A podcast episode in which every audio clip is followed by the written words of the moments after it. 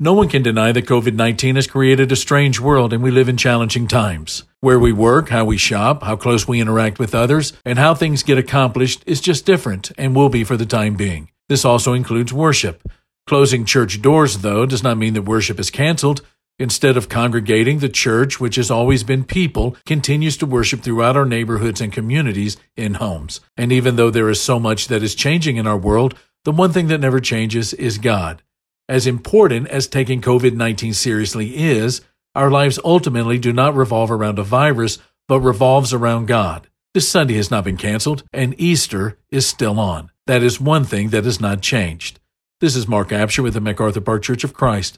I would like to personally invite you to join our church family in worship from your own home this Sunday. All you have to do is go to macarthurchurch.org, click on the link on the homepage to worship with us, and may God grant you peace and strength in the coming days. Amen.